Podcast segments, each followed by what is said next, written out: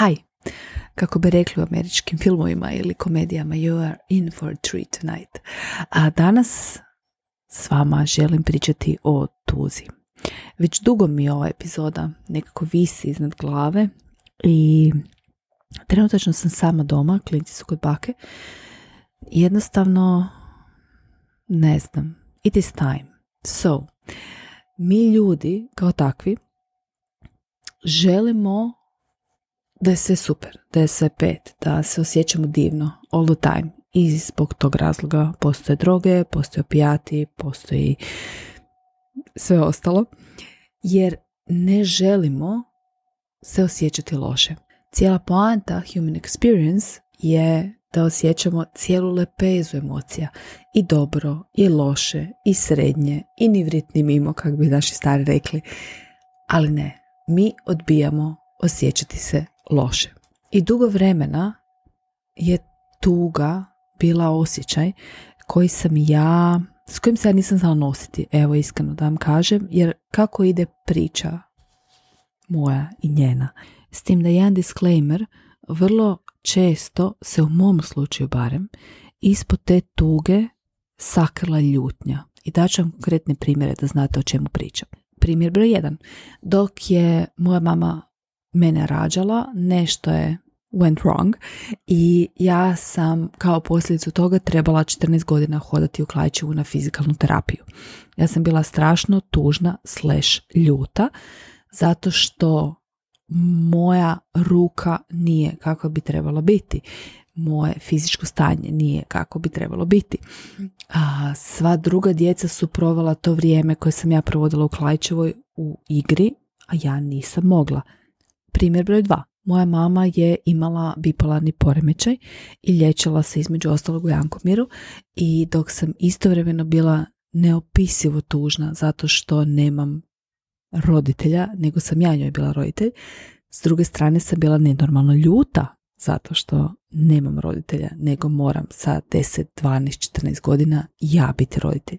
I takvih primjera imam zilion u svom životu tuga koja je mene satrala prvi put je bila tuga dva mjeseca prije mog 18. rođendana kada je moj djed umro od raka.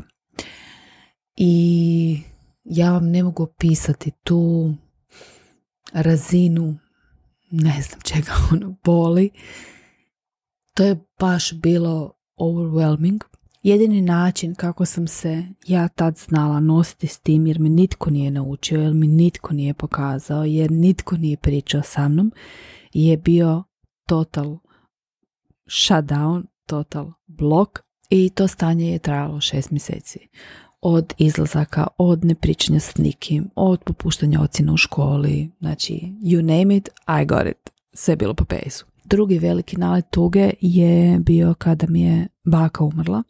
I tog poziva se sjećam dan danas, znači urezan je laserski u moje pamćenje.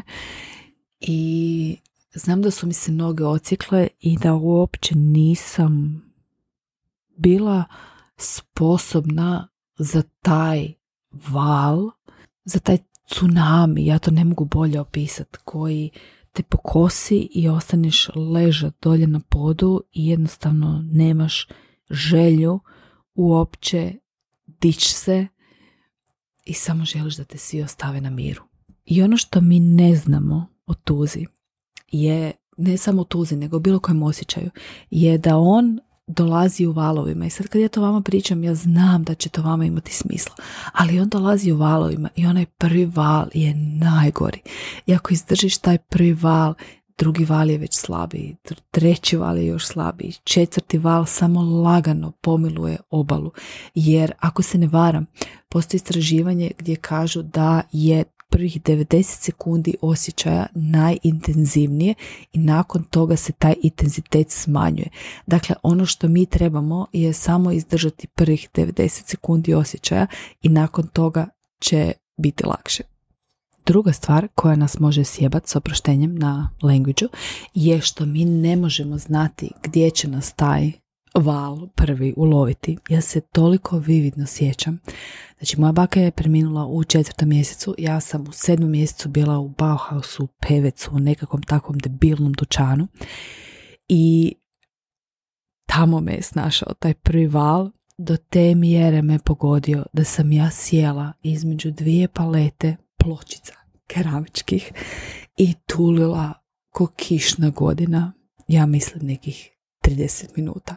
I treći val tuge je bio ovo ljeto kada, prošlo ljeto kada mi je mama preminula, ali sam već tada puno znala o tuzi. Znači, u mojoj glavi tuga je poput oceana i ako mu se opereš, ako se opereš tim valovima, utopit ćeš se. Ali, ako mu se prepustiš, on će ti dopustiti da ostaneš na površini i da samo plutaš. I s vremenom ćeš doći do obale. I tuga je poput oceana zato što je duboka, zato što je tamna, zato što briše sve granice, briše sve što je primjereno. Jer kad si tužan, onda te nije briga što će tko reći o tvom ponašanju. E sad, mi smo također kondicionirani da nam je dozvoljeno biti tužan samo ako izgubimo nekoga. Ali tuga je puno više od toga. Znači tuga je kada izgubiš radno mjesto, tuga je kad se oprostiš od bebe koji srce nije zakucalo. Tuga je kada se oprostiš od prijateljstva u kojem si cvjetao deset godina ili više niste na istoj valnoj duljini. Tuga je sastavni dio jednostavno našeg života i želim s vama podijeliti jednu tehniku za koju se nadam da će vam pomoći da je lakše prihvatite. Jednom davno mi je moj prvi NLP učitelj Ivan pokazao jednu tehniku koja me u potpunosti oduševila. Znači ta tuga koju sam ja osjećala za djedom i ta krivnja koju sam osjećala zbog okolnosti njegove smrti je bila strašan teret, strašan, strašan. Ja sam se strašno bojala da ga ne zaboravim i to sam donijela na jedan od modula NLP-a koji sam tada pohađala. So, ako imate nekakvu tugu koju želite poslati u svemir, skinuti sa svojih ramena, kako god to želite nazvati. Sjetite se točne osobe, točnog momenta, točne situacije i tek onda stisnite dalje play. Znači, kako ide vježba? Vježba ide tako da zamislite da u svojim rukama držite jedan špil karata koje su predivne. Znači ukrasite ih kako god vi želite. Zeleno, plavo, zvijezdano nebo, šareno, crno, bijelo. Nije uopće bitno. I svaka od tih karata je jedna osobina te osobe koju želite otpustiti. Je jedan događaj s tom osobom koji ste proživjeli. Je jedno sjećanje s tom osobom koji ste proživjeli. I sada zamislite kako bacate prvu tu kartu na nebo i kako ona poprima oblik zvijezde. I zatim bacite drugu kartu na nebo i ona isto tako poprima nekakav oblik zvijezde. Možda je blizu ove prve karte, možda nije. To napravite sa svakom tom kartom, sa svakim tim sjećanjem, sa svakim izletom na kojem ste bili, sa svakim događajem. Ukoliko se radi o tuzi zbog radnog mjesta, sa svakom prezentacijom koju su držali, sa svakim postignućem koje ste napravili, sa svakim, ne znam, povišicom koju ste dobili, nije uopće bitno.